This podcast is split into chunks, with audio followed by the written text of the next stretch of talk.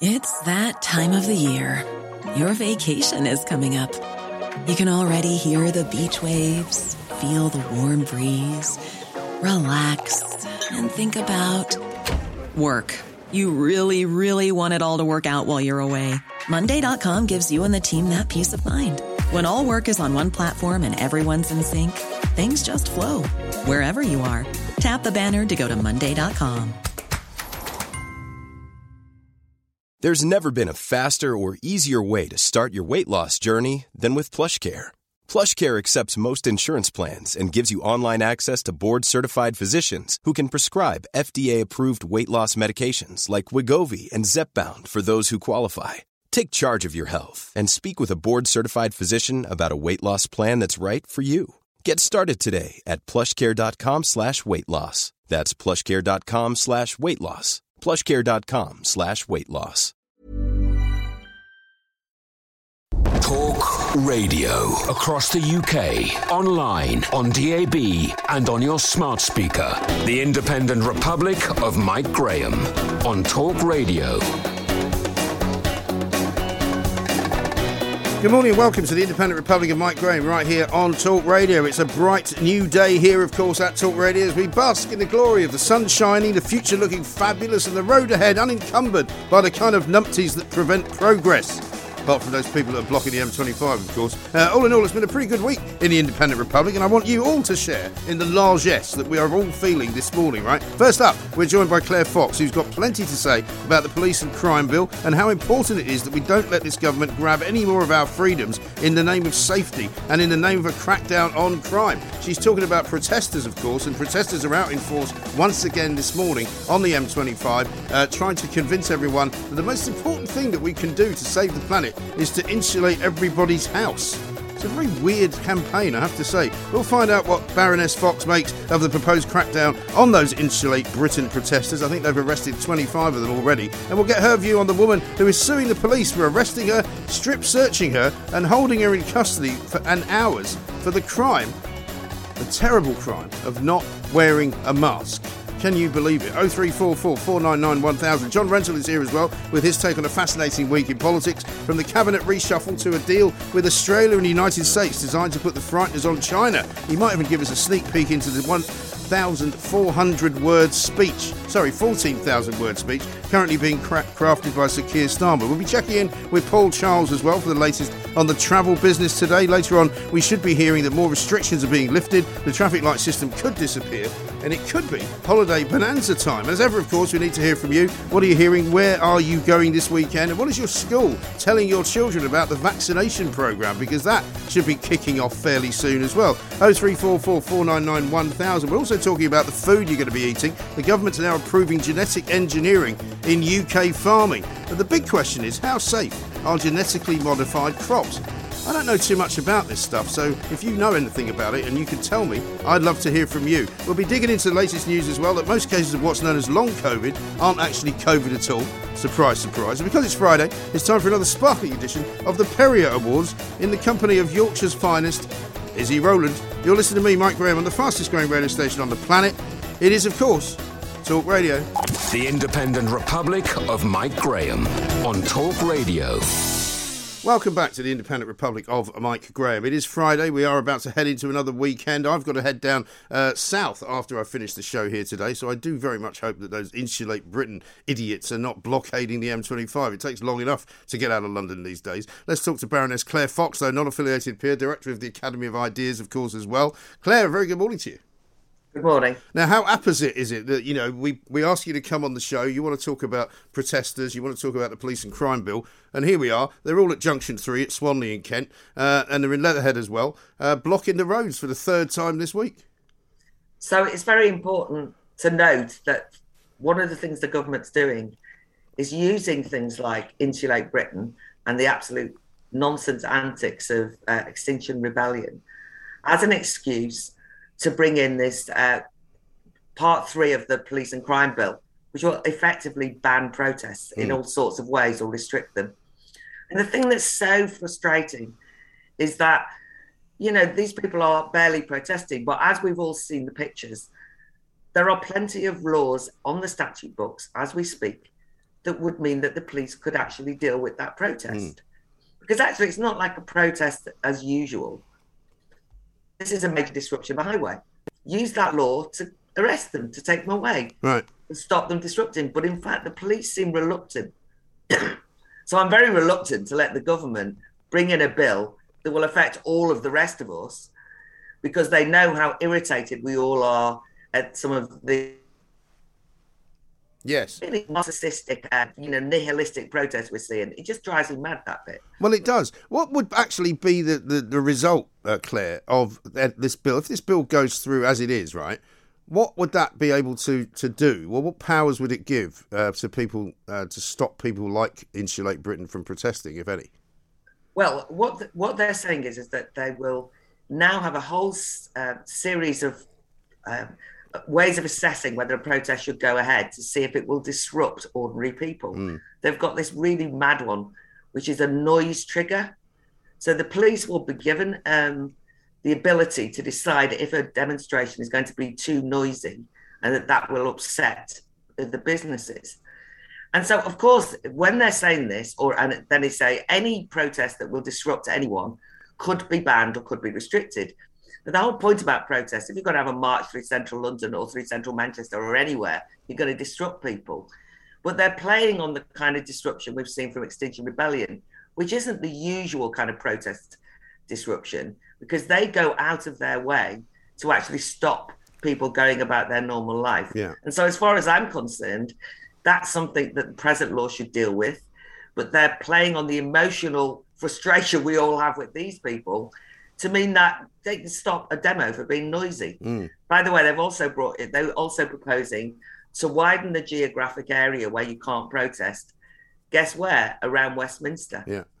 I mean, can you believe it? I mean, it's the talk about creating a safe space for parliamentarians. They don't want people to be protesting loudly near the Commons or the Lords. And of course, that's exactly where people should be free to protest. Well, they should be, but there's also a level, I think, of responsibility, Claire, isn't there? That some of the groups who are protesting at the moment can be quite violent, can be quite threatening. We've seen um, harassment um, things going on with various individual MPs, and whatever you might think about MPs or whatever you might say to them, you know, I think we need to hope that we live in a world where nobody should be frightened to walk around Westminster just because they happen to be a representative of something.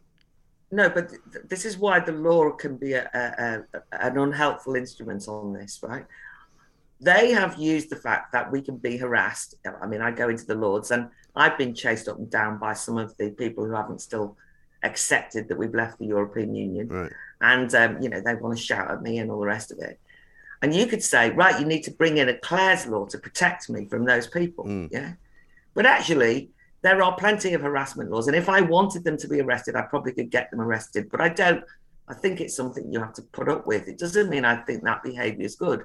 What I don't want is this new bill that now is saying that one man protests or any kind of interference like that will have an extra law added in. Mm. The reason I'm saying this, Mike, is we've just been through a very long period where the the state, if you want, has accrued to itself a lot more power than it had before. Yeah. And so what makes me nervous is that that if you let you know new laws get made about protests, it, it, it doesn't explain why the police, as we've seen them over the last 18 months, prioritize, for example, harassing and arresting people who put out a wrong tweet but won't arrest people who are sitting in the middle of a highway. Mm. So I'm not defending those tactics. I'm saying there's laws on the statute book. And the bigger problem is why is it that the police have a differential approach to the way they police different protests? And we that is know clearly, they go in and that's clearly on an some. issue, isn't it? It is a massive issue. There's something political going on there, don't you think? I mean, I I just don't want the the government to bring in laws more laws that will affect all of us if we would want to make our position known. Mm. I think it's important we defend our right to protest and not let the egregious behavior of people like Extinction Rebellion become an excuse for making us live in a more illiberal yeah. society. No, I totally agree because it seems to me it's the operational aspect of what the police do that is the problem, because they clearly take instruction from their superior commanders on any given day, um, and they get given instructions on how to go in or how not to go in. I mean, I. Uh, it's a very small story for me, but I last time I went down to Parliament Square was the opening state opening of Parliament, and um, I was walking across Westminster Square because you know how they close it all off, and you had to go around the back of Westminster Abbey to get to College Green, and there was no traffic because they closed all the roads. This copper um, started shouting at me to get off the road and to walk on the pavement. And I said, no thanks. I said, I'm in a bit of a hurry. I'm walking over there. And he came over and he started sort of trying to push me with his arm. And I just let him have it. I said, you better stop that. I said, otherwise it's going to be a problem. And we'll have to start yeah. my radio show from here with you on it. And he let me go. But if I hadn't been able to do that, you know, God knows what he would have done. He probably would have hurled me to the ground and arrested me for, for you know, for, for, for being um, cheeky to a police officer or something. But you also saw the, the situation yesterday. Um, I think it was yesterday, but anyway, one of the M25 protests where there seemed to be a relatively kid glove, atmosphere to the people who were blocking the road. Yeah. And then when some angry drivers and motorists got out the car to try and move the protesters themselves, the police were quite heavy-handed mm. with those members of the public. So what what I think has happened is is that there's a there's a broad sympathy to some protests. That's the point yes, I'm trying to I make. I, right, I, yeah. I, think I, I, you know, you can't accuse the police of that, but there does seem to be a differential form of protesting. Mm. And by the way, this bill will make it worse because it gives the police far more power than they would have ever had before to make decisions in advance of which protest they think should go ahead, should not go ahead, should be more heavily policed. And there's going to be massive penalties, huge fines a year in jail if you apparently you won't even be able to defend yourself. So I didn't understand the complex rules. You could get put inside. So I think that it's a way of chilling protest. And no disrespect, but I actually think that there's a lot going on from this government that people might want to protest against. And when the government starts saying we're going to clamp down on protest, we should be nervous. Yes, I think that's right. Um, but of course, I've still got the old Londoners hat on, and what I don't want to see is London turning into kind of protest central, whereby every time you go out, there's some group of nutters having a go about something, holding up the delay and stopping everybody from going about their daily business. And I think there has to be a balance, and I can and I can see that if you don't do anything, it can get a bit out of hand. I mean, you could literally have four protests going on uh, between here and, and Oxford Street in any given day yeah, well, I, I, my view is, is that I wish there were a bit few more protests. I, I, don't. Well, it's actually, good to have somebody to disagree with occasionally. Yeah, but I don't, I don't, I don't actually think we've seen a mass outbreak of protests. I think we're being dominated by uh, what's happened with Extinction Rebellion because they've taken over whole areas. But they're they're in a way not often protesting. Listen, the point of protesting is that you try and appeal to your fellow citizens. You kind of make your solidarity with a group known. Yeah like yesterday, I was down on the leaseholders demonstration and also down with rights for residents. Um, who were the care home. Oh yeah, I wanted to talk to you about that as well. And, we, and we'll chat about that. But all I'm saying is they were two very different topics, both hugely important.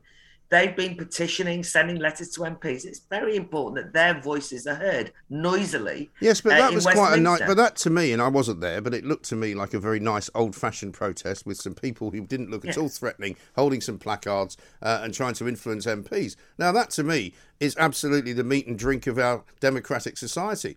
But if it was a bunch of snarling maniacs who were trying to punch the police every time they came anywhere near them, I would take a different view. I think I think you've got first of all the snarling maniac question. I haven't seen that much of it. I think that I saw some of it yesterday. There were some people I, here. Oh right, well there we go. I think that there's I think that there's different forms of demonstration. I don't want to start saying that everyone has to be polite on demonstrations, mm. Mike. That would be ridiculous. I mean, you know, when they said that's when they were saying that we can't have noise on a demo. No. It's like it's not a well, it's a bit party, like it's a it? bit like it's a bit like hoping that you don't hear horrible chants at football yeah. matches. Unfortunately, yeah. you will. It, you will, and also if the police. I mean, I, I do think that we've seen some extraordinary examples of heavy-handed policing of demonstrations. But what I'm drawing attention to is that some of the most disruptive, um, as it were, actions that we've seen in recent weeks have not so much been demonstrations as a deliberate attempt at disrupting the lives of ordinary people not because they happen to be having a demonstration, but they've gone out of their way to choose to try and disrupt and close down London. That's different than organising a demo that happens to go through London that will close the streets down.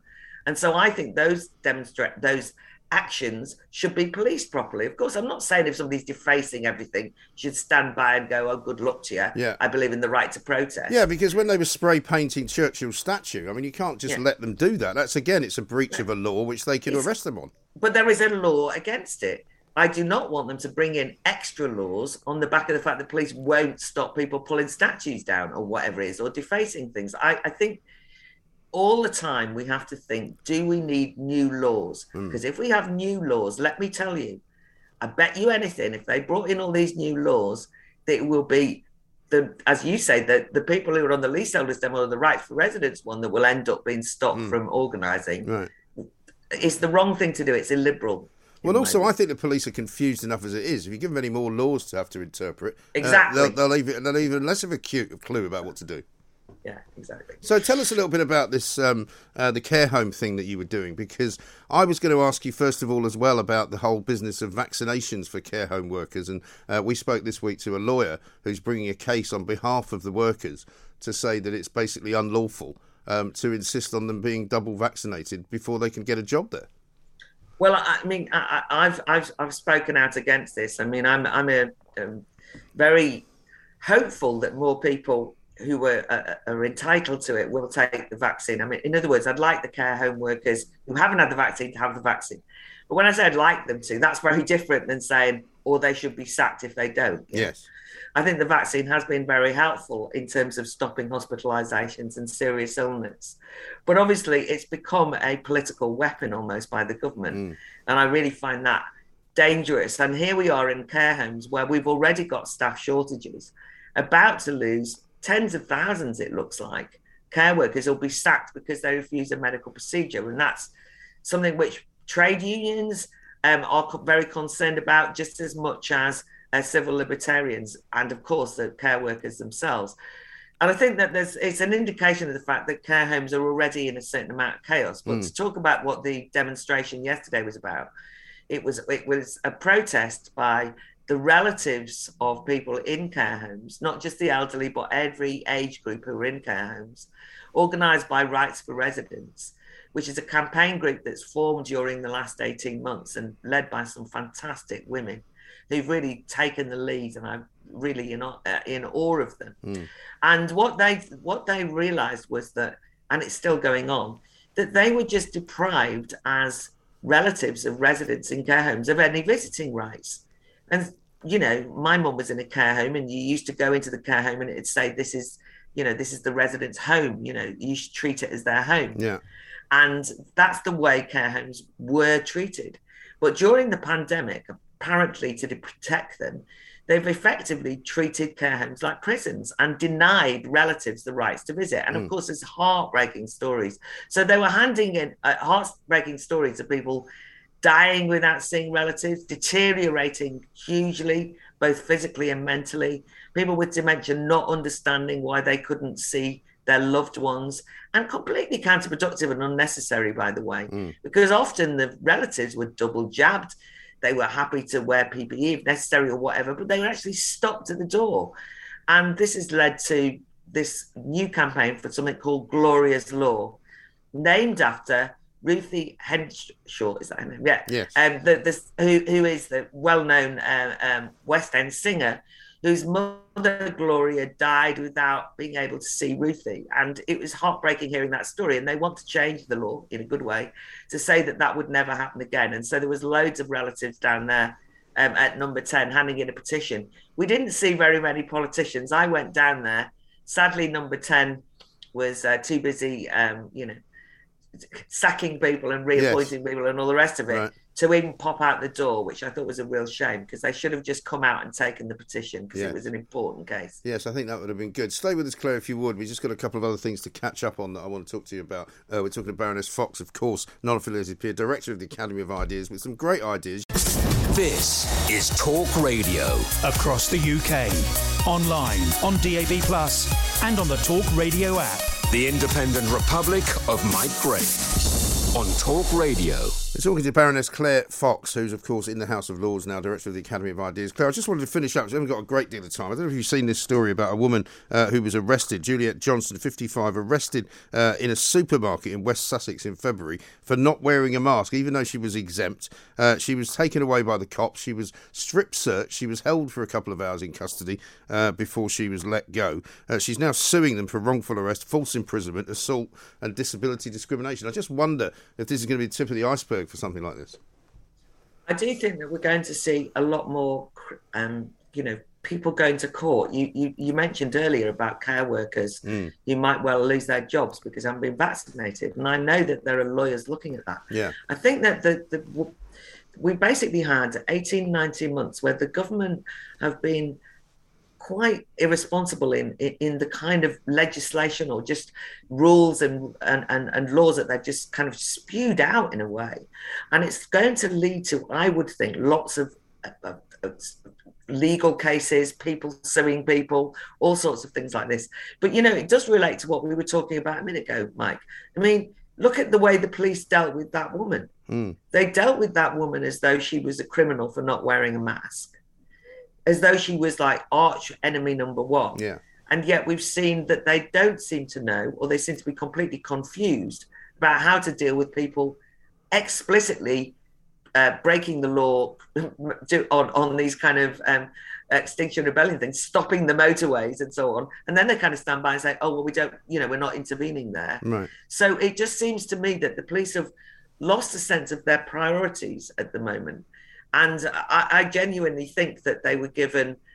It's not. It, you could say it's not their fault, but I think the mask wearing is a perfect example where they weren't meant to challenge you, but they basically thought that if you weren't wearing masks, still do. If you, if you break any of the COVID restrictions, you must be some kind of an enemy who's trying to kill people mm. via the virus. And yeah. I think that we lost all sense of proportion. Yeah, I think that's absolutely right. Great to talk to you, Claire. We must uh, see you soon in the studio, perhaps, or maybe I'll pop down and uh, demonstrate outside your office, and you can come out and buy me a cup of tea.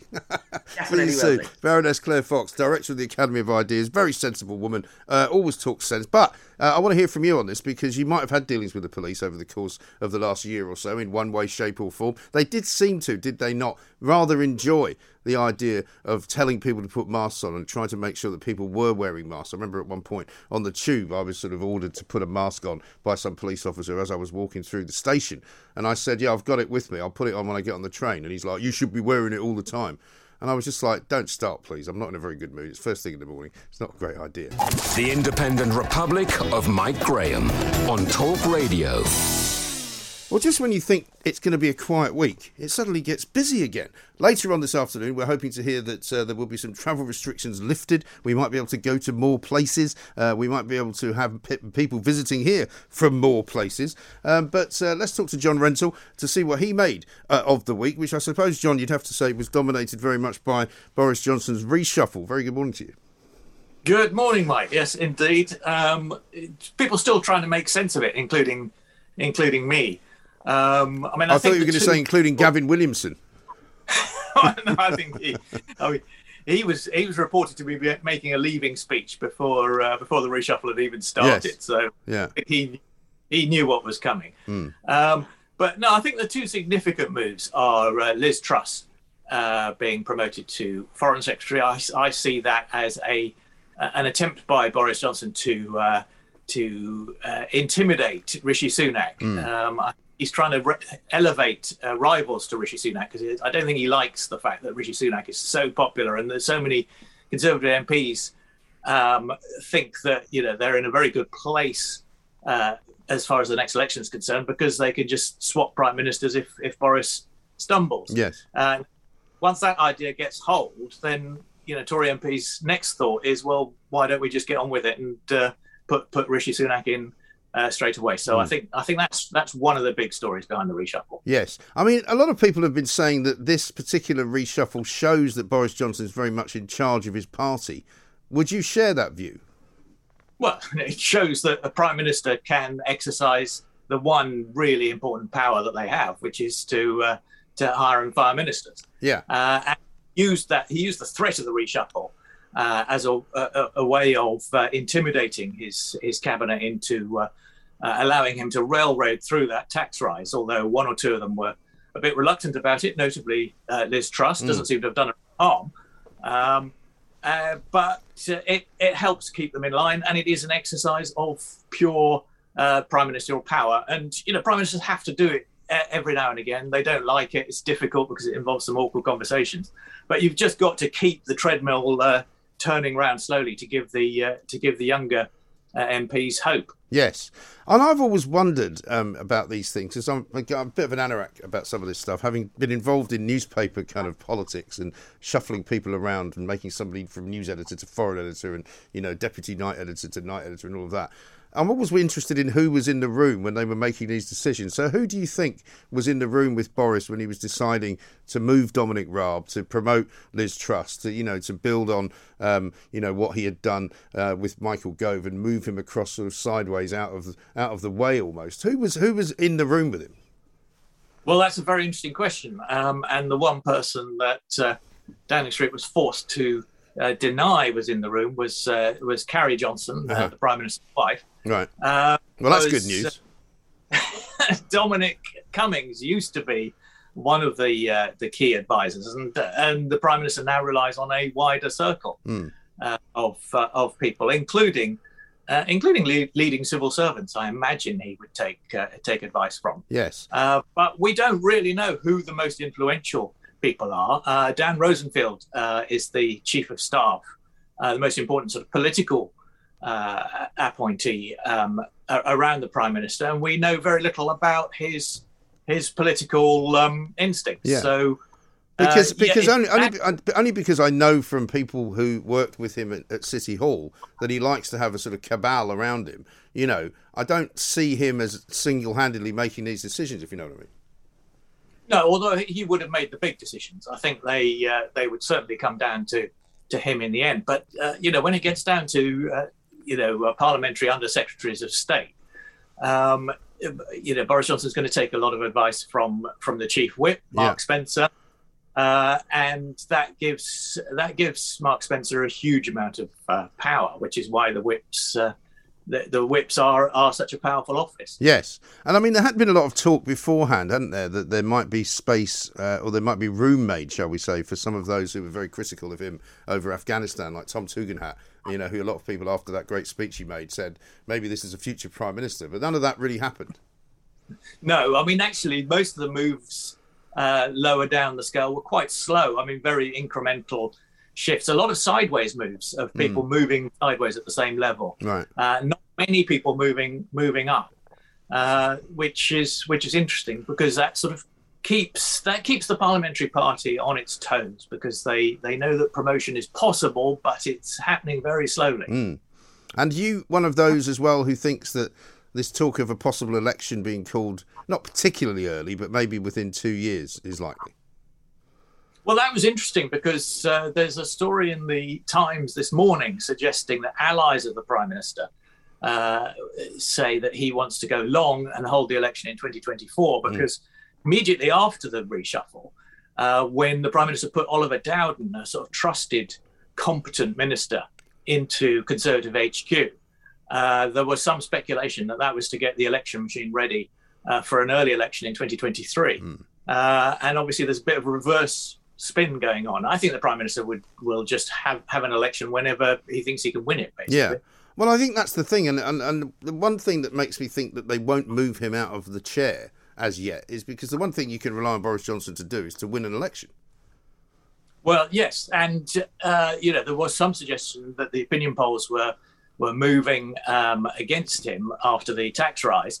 Uh, but there's a there's a bit of a blip in the in today's YouGov because the Tories are back up Yeah. six points. Yeah, that was a that was a short time uh, uh, prize for Keir Starmer, wasn't it? it was rather. I mean, there is there is undoubtedly uh, the, the polls are tightening. The, the the Tory lead is coming down, but it's uh, it, it- you know at this rate it's going to take uh, Keir Starmer a long time to uh, to to Yeah, uh, but this get is into. but this is the thing, isn't it? If there was any decent sort of opposition uh, to a government that is not doing things which are particularly popular every single day of the week, you would think that they would be a bit better further on, wouldn't you? Yeah, I think I mean the government is in a pretty good uh, position for uh, two years after a general election. Um, I mean, obviously the the whole situation's been confused by the coronavirus Mm. crisis.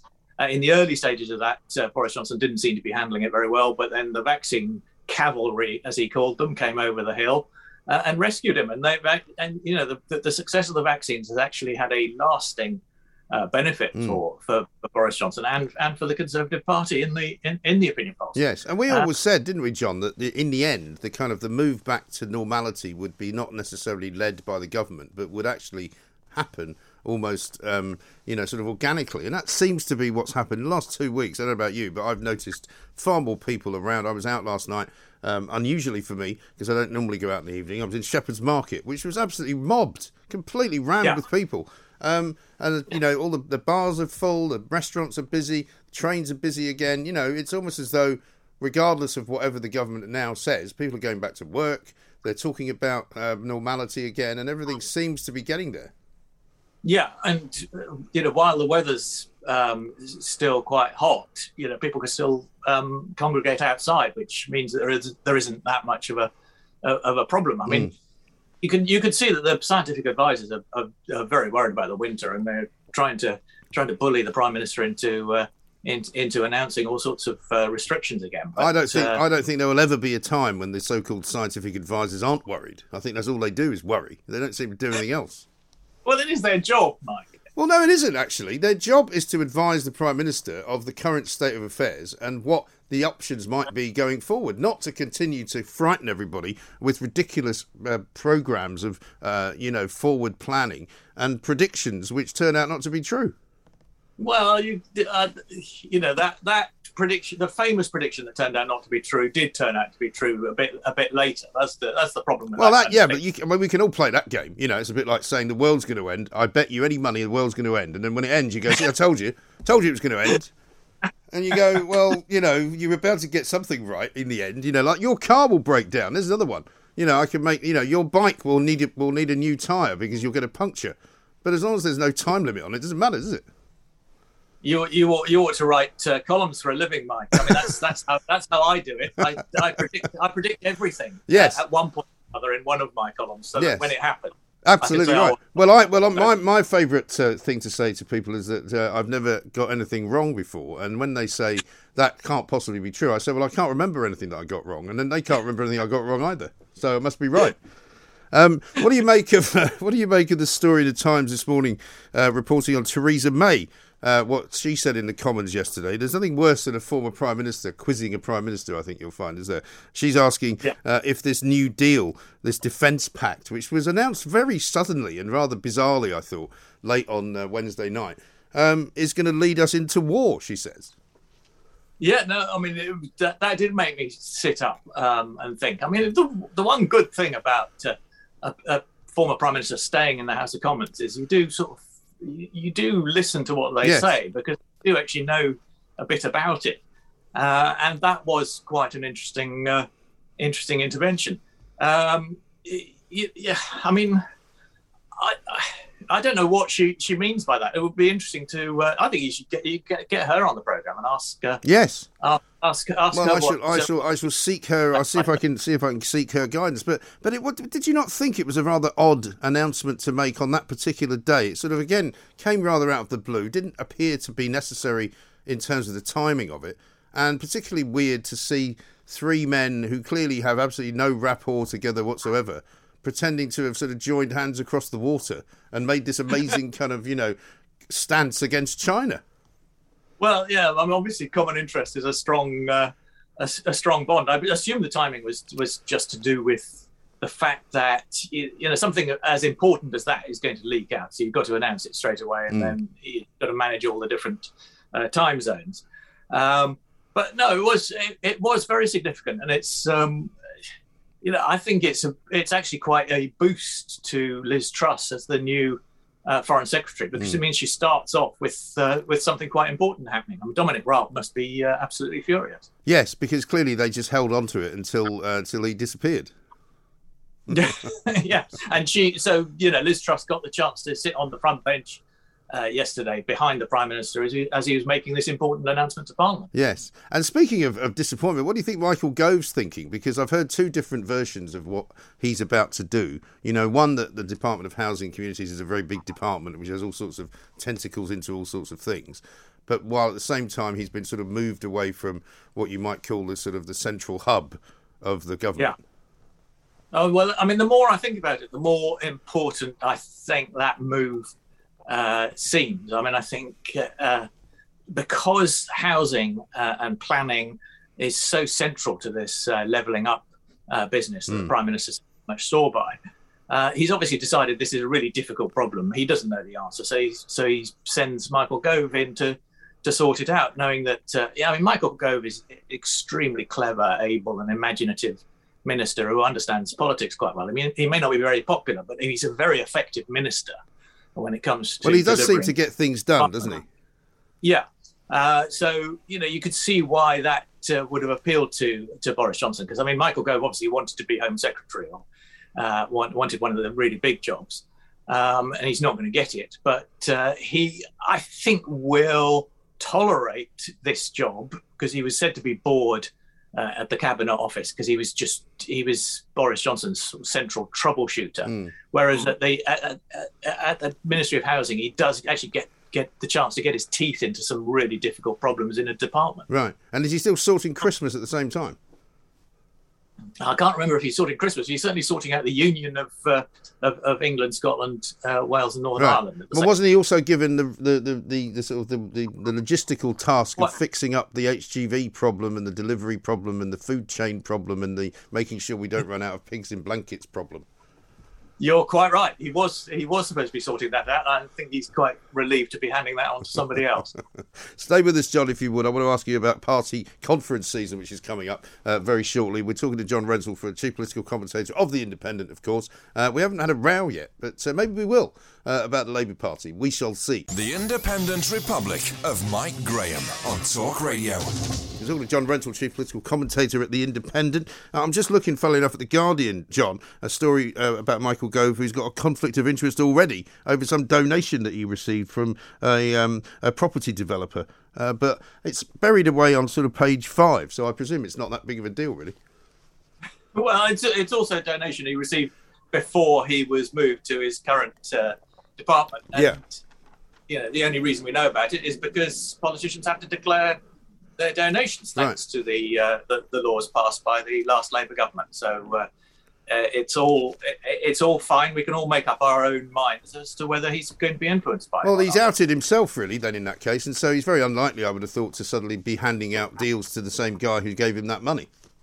Well, he's going to have to be a bit careful. I mean, Robert Jenrick. one of the reasons Robert Jenrick got into such trouble uh, was was precisely those kind of conflicts of interest. Mm. So uh, yes, uh, it, it's it's a useful uh, useful reminder as he starts his job, uh, just not to take any um, any money from property developers, so that people might think that. Uh, he had a he had an interest to declare. No, exactly right. Um, let's talk about conference season because um, it's coming up very shortly. Um, Boris Johnson made fun of Keir Starmer on Wednesday at the Dispatch Box with his fourteen thousand word treatise on uh, how how his vision for Britain was gonna was gonna roll out. He's taking a lot of stick yeah. for something he hasn't even said yet.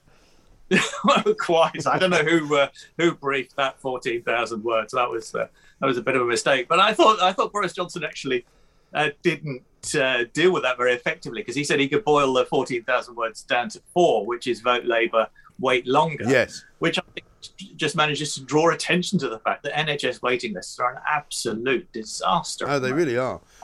really serious national crisis. Well, this is what uh, I was uh, saying earlier. I had a bit of a rant about the pounds and, and ounces debate, you know, and how Brexit uh, Brexiteers supposedly are now, you know, dancing in the streets because um, Lord Frost has said, "Oh, you can measure your potatoes in pounds if you want." Well, I don't think well, anybody cares. I mean, the government's been given plenty of leeway to introduce all sorts of things, having left the EU.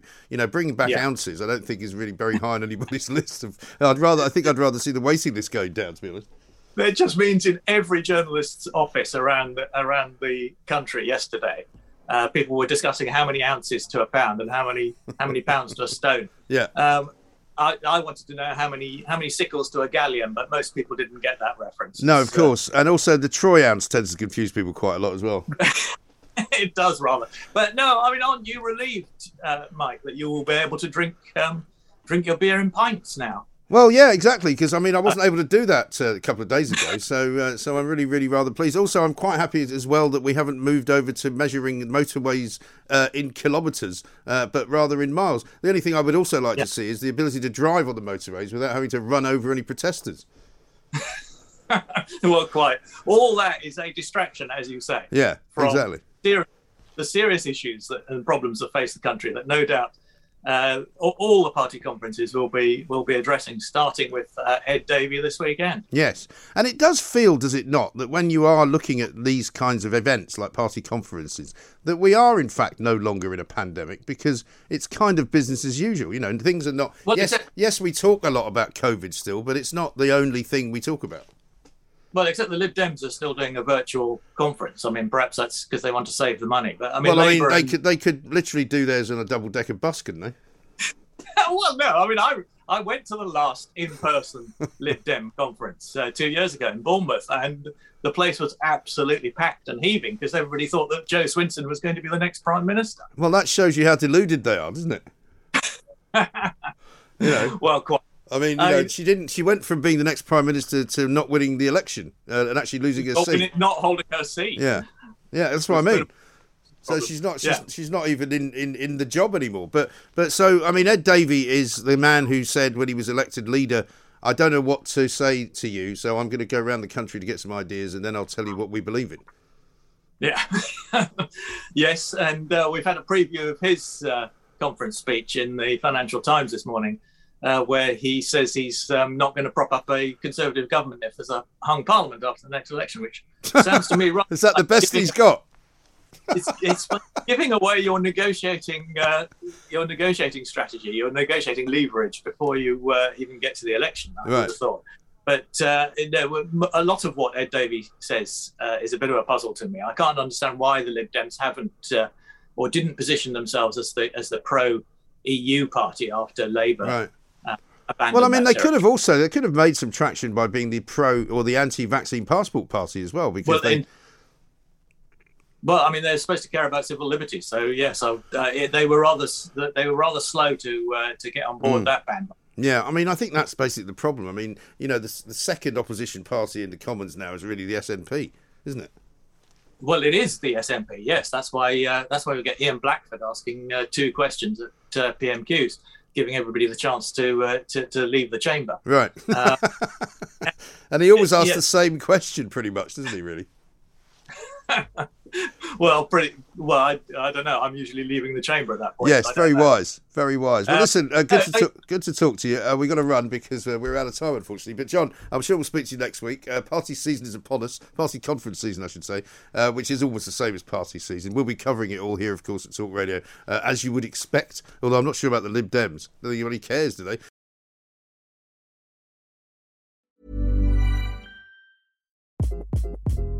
Hi, this is Craig Robinson from Ways to Win, and support for this podcast comes from Invesco QQQ, the official ETF of the NCAA. The future isn't scary. Not realizing its potential, however, could be.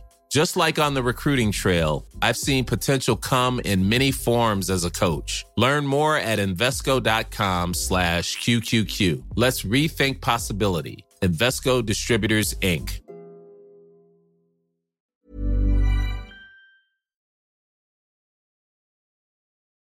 The Independent Republic of Mike Graham on Talk Radio.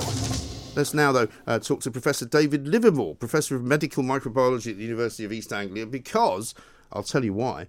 We're going to talk about long COVID, because long COVID has been one of those things that nobody really quite understands. Nobody's quite sure about the numbers. Nobody's quite sure about the details of some of the symptoms of it. Nobody's quite sure about whether uh, it is a thing. Uh, but there's certainly some evidence now gathering pace that it might not actually be as bad as it was originally thought. Professor David, very good morning to you. Good morning, Mike. Thanks very much indeed for joining us. It's been one of those kind of slightly odd parts of this pandemic, hasn't it? That people um, have suffered from COVID and then have said that they've suffered much, much longer from it as a result uh, of getting it, and in some cases, simply not getting their sense of taste back or not getting their sense of smell back properly. In other ways, saying they've been fatigued. But there's a report out today that says actually an awful lot of people who think they've got long COVID haven't. I think that's absolutely fair. What the ONS has done is three things. One is to take people who've definitely had COVID and ask them at intervals afterwards whether they've got a single persistent symptom or, or mm. whether they've got any any symptoms at all persisting. And if you go to 12 weeks after their infection, 5% say that yes, they've got at least one symptom. But if you look at the general population who haven't got COVID, then 3.5% would be reporting that symptom headache, runny nose, sniffles, whatever. Yeah. So calling those 5% long COVID is clearly wrong because they're just reporting things which are common day-to-day ills that most of us get mm. anyway. Right. And would... also did two other, other interesting things. And that was one to ask about a single persistent symptom. So it was headache or whatever. Yeah. That really was running on that symptom and that symptom alone for the full 12 weeks. 3% said they had such a form of long COVID. But if you ask people the straight question, do you think you've got long COVID? Well, 11.7% said they thought they had. So objective symptoms says it's much rarer than people's assertion. Mm. It's interesting, isn't it? Because again, whenever I've asked other people about long COVID, and it tends to become a kind of political conversation depending on what side of the COVID divide they're on. Because those who want us to have more restrictions keep using long COVID as the reason for doing so. Uh, absolutely. And it comes back all the time to what a poorly defined entity it is. Mm. I mean, I think there are three things here. First, I think there's a lot of people who've had COVID and then have, you know, some mild persistent problem or, you know, a bit of a bunged up nose or whatever right. that goes on for a while. And we've we've all that had that after common colds anyway. And to call that serious long COVID is a nonsense. Then you do have two much smaller groups. One are people who really do have something odd, persistent, and troubling that goes on for a long while. They find they can't walk up the stairs without getting short of breath two or three months afterwards, and that's significant. Or that they've lost their sense of taste three months on, that's significant. And those, those are genuinely long COVID and concerning. Mm. But they're the much smaller group. And then the final group you have are the people who've been seriously unwell, who've been in ICU.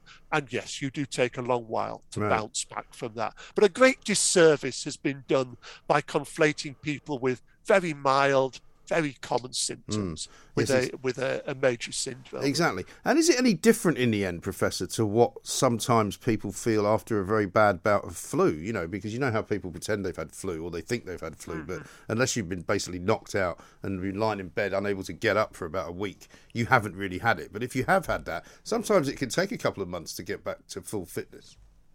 Uh, absolutely. Um, it, it, does. I mean, I I seem to suffer badly when I get a cold. It's not uncommon for me to have a cold in the in the middle of the winter, mm. and I've still got a slight catch on my breath or uh, uh, around Easter, and right. then it disappears. It's, sort of thing's not uncommon, mm. and it, it's very it's very very unfortunate that this has been conflated with a serious issue and all lumped together as mm. long COVID. Because, yeah. as I say, you do have this much smaller group of people who do have really quite significant symptoms that persist for a long while. And it's perhaps more akin to one of these other post viral symptoms that we see with, say, Epstein Barr virus. Uh, um,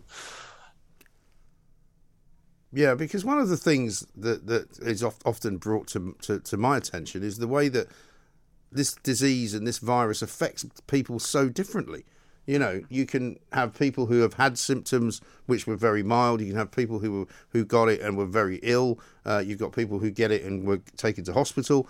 I mean, we don't seem to really be any better at finding out why that is. You know, all I ever when I speak to to doctors about it, they always say, well, the two major real factors involved in getting COVID and getting really ill are age and weight. But there's more to it than that, isn't there? Al- almost certainly, almost certainly is underlying genetics. There's some suggestion, and I forget just the linkage off the top of my head between blood group. Um, some blood types seem to be more prone to severe disease mm. than others. Um, there's the question about whether you've recently had one of the other four circulating uh, coronaviruses, which do seem to have give some degree of cross immunity. These are four common cold coronaviruses which have been in circulation throughout our lifetimes. If you've had one of those, perhaps that primes your T cells a bit, and those and that gives you more protection. Mm. Um, but you know this is not uncommon for other viruses. If you think of uh, uh, HIV/AIDS, there were prostitutes in Kenya who had been exposed clearly hundreds of times to the virus, but never got infected. Mm. Yeah. You know, we, as a species, we're variable. Yes. I'll tell you what, another question is I'd like to ask. I don't know if you can answer this one. We're told by certain um, scientists who advise the government that we could have a big flu outbreak this winter, but we didn't apparently have any flu last winter. How is that possible? Well, perhaps the various restrictions that we had last winter were much, much better at controlling influenza and indeed other respiratory viruses than they proved to be at controlling COVID. But certainly worldwide, it was a very light flu winter. But flu is still there, circulating at a low level. It's a, a disease that crosses between poultry, swine, and humans. It will come back. And the very fact that we didn't have a flu strain circulating last year, giving a bit of boosted immunity to flu, perhaps makes us as a species, as a population, more vulnerable to any flu that comes back this year. Mm. One of the problems is for design of flu vaccines is that normally you design this year's flu vaccine based on whatever flu was circulating last year. And since there was so little flu last year, it becomes trickier to choose the right flu strains to protect against. Mm. So, yes, a return of flu is a hazard. There's another respiratory virus, mostly affects children, uh, to a degree the elder population, but mostly children, respiratory syncytial virus. That too was suppressed last year, but has really come roaring back uh, in multiple countries, in Japan, uh, New Zealand, to a degree, the UK this year. So, we, we, we disrupted our whole natural ecology with other viruses. Right. So uh, get ready for a difficult winter. Would be your uh, assessment? I I think we will have a bumpy winter, but we have to accept that this virus is now endemic. We've done what we can with vaccination. We have to get back to normality, but it would be very, very wise of the government to put some effort into having as much hospital capacity as they possibly can, rather than test and trace and all sorts of uh, complicated wheezes.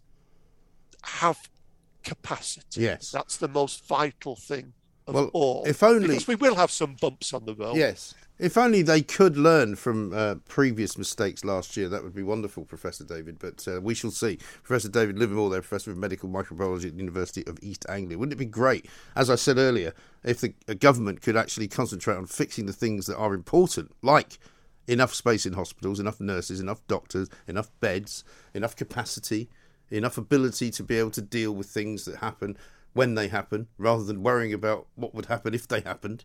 That's the way to govern, isn't it? The Independent Republic of Mike Graham on Talk Radio. It's 12:46. It's Friday and it's time for this. Ladies and gentlemen, welcome to the Perrier Awards.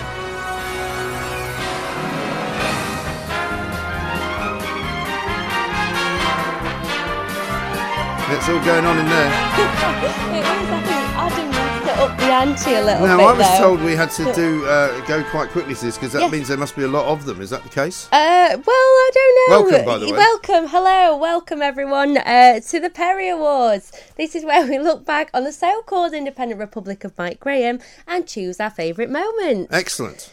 So, uh, can I direct everyone to all the uh, major mod cons? We've got Apple TV, all the rest of it. Please get yourself on there, as Apple, they're all. Apple TV and all the rest of and it. And all the rest of it. I Rakuten, uh, YouTube. Yeah. because we're because Amazon Fire. Amazon Fire. That's it. Firefox. Yes. Yes. One Yeah, of them. on your watch, you can on your it. watch, Samsung Watch. Uh, because all of these are visuals bar too. So yes. Um, Excellent. So, following tradition, the first Perry Award goes to you, Mr. Graham, for forgetting the name of your own radio show. Thank you. Welcome back to the original uh, to the uh, Independent Republic. Graham, I should say. Uh, I almost forgot what the show was there. I don't know why I did that. I think it was because I was distracted. Uh, yeah, I think I must have been. Yes. I can't remember why, Ah, okay. but I was probably reading something. Probably. Because you know we have to do fifteen things at once here. You do. You know, it might look like it's all calm, Yeah.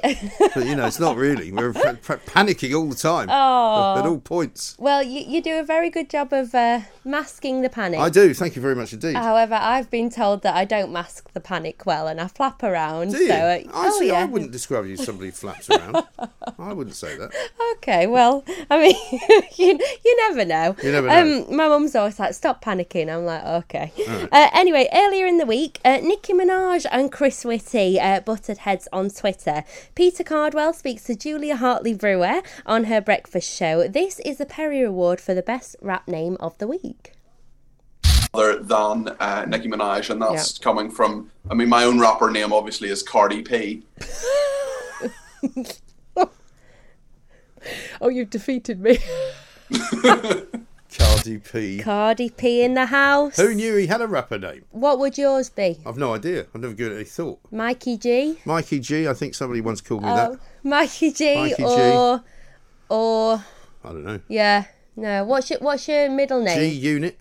G Unit. G Unit. Wow. I don't know. MG. M- MG. I, I yeah. mean, that's people. Some people already call me that. Little MG. I'm not. I don't think little works, does it? I d- I d- Little. I d- little. I suppose L- little. Yeah, L I L. L I L. L I L. Yeah. Yeah. Okay. Uh, anyway, so next up is newly named Cardi P, aka Peter Cardwell. He was live from number 10 Downing Street reporting the reshuffle as they walked in. Mm. Uh, this is the Perry Award for not knowing who it is, which, can I point out, everyone know that it's Mark Spencer, Chief Whip. Uh, yes, indeed. No, that that is. Uh, I think. Sorry, we're just seeing another uh, another possible uh, person promoted in.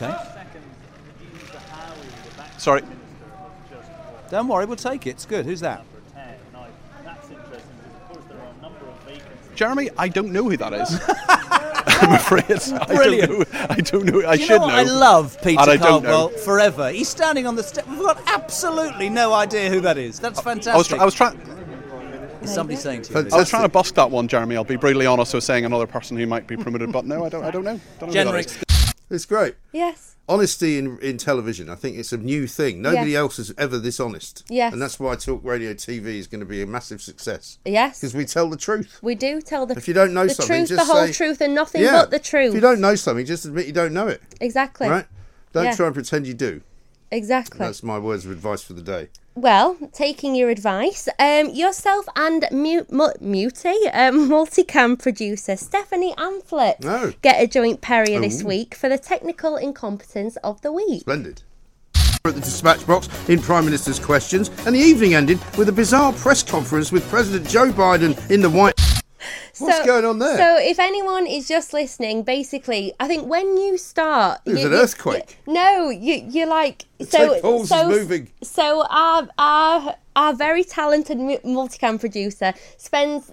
A couple of minutes, you know, like getting you in, Fixing in it, line and everything, and then as soon as you start, you're like, "Welcome," and like move. So, Oh, did I? yes, Oh, yes. I see. I wasn't aware of that. I don't So- move much. Well, no, you don't. But I think we have to get you, you know, because we're we're, we're an I know you're Mike. going to try and make out you're perfectionist, but I'm not buying that. Fair enough. Uh, so over to the House of Commons, where the Secretary of State for Health and Social Care made an announcement. Now, one of the reasons we all enjoy these announcements so much is the sound effects from members of Parliament. Uh, this is a Perrier for the sound effect of the week. Legally mandating face coverings in certain settings. That was great. Did anybody find out who made that sound? no. Because they started booing him a bit later yeah, on as well. yeah, they did. Can Very you rowdy. can you do yours if you What? object? No. No. It's more of a meow, really, isn't it? It's not, it's not the sort of sound I would make, to be honest. No. No. No, not even if you like needed something quickly. No, no, it's just not. It's more like Kenneth Williamsy. That you probably don't even know who that is, but he was going to carry on a character. Oh, oh, the the really tall guy. No. Oh right. Oh no. No. Ne- next one then. Uh, finally, another one for you, Mike, for the tongue twister of the week. Yes.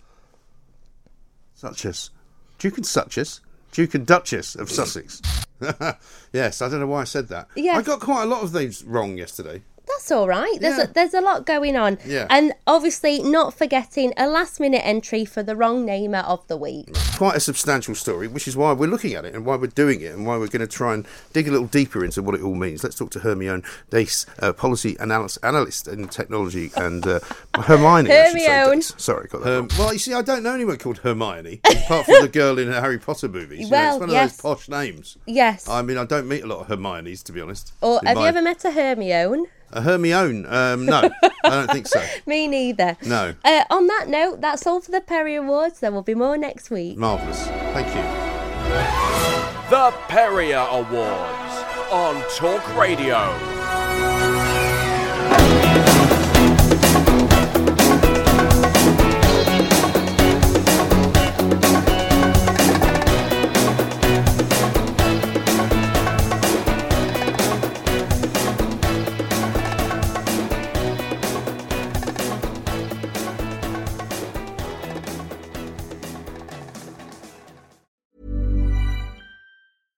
Hey, it's Paige DeSorbo from Giggly Squad. High quality fashion without the price tag. Say hello to Quince.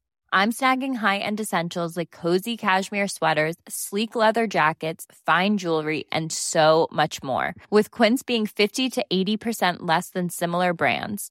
And they partner with factories that prioritize safe, ethical, and responsible manufacturing. I love that. Luxury quality within reach. Go to quince.com slash style to get free shipping and 365 day returns on your next order. Quince.com slash style. Hi, this is Craig Robinson from Ways to Win, and support for this podcast comes from Invesco QQQ, the official ETF of the NCAA. Invesco QQQ is proud to sponsor this episode, and even prouder to provide access to innovation for the last 25 years. Basketball has had innovations over the years too. We're seeing the game played in new ways every day. Learn more at Invesco.com slash QQQ. Let's rethink possibility. Invesco Distributors, Inc.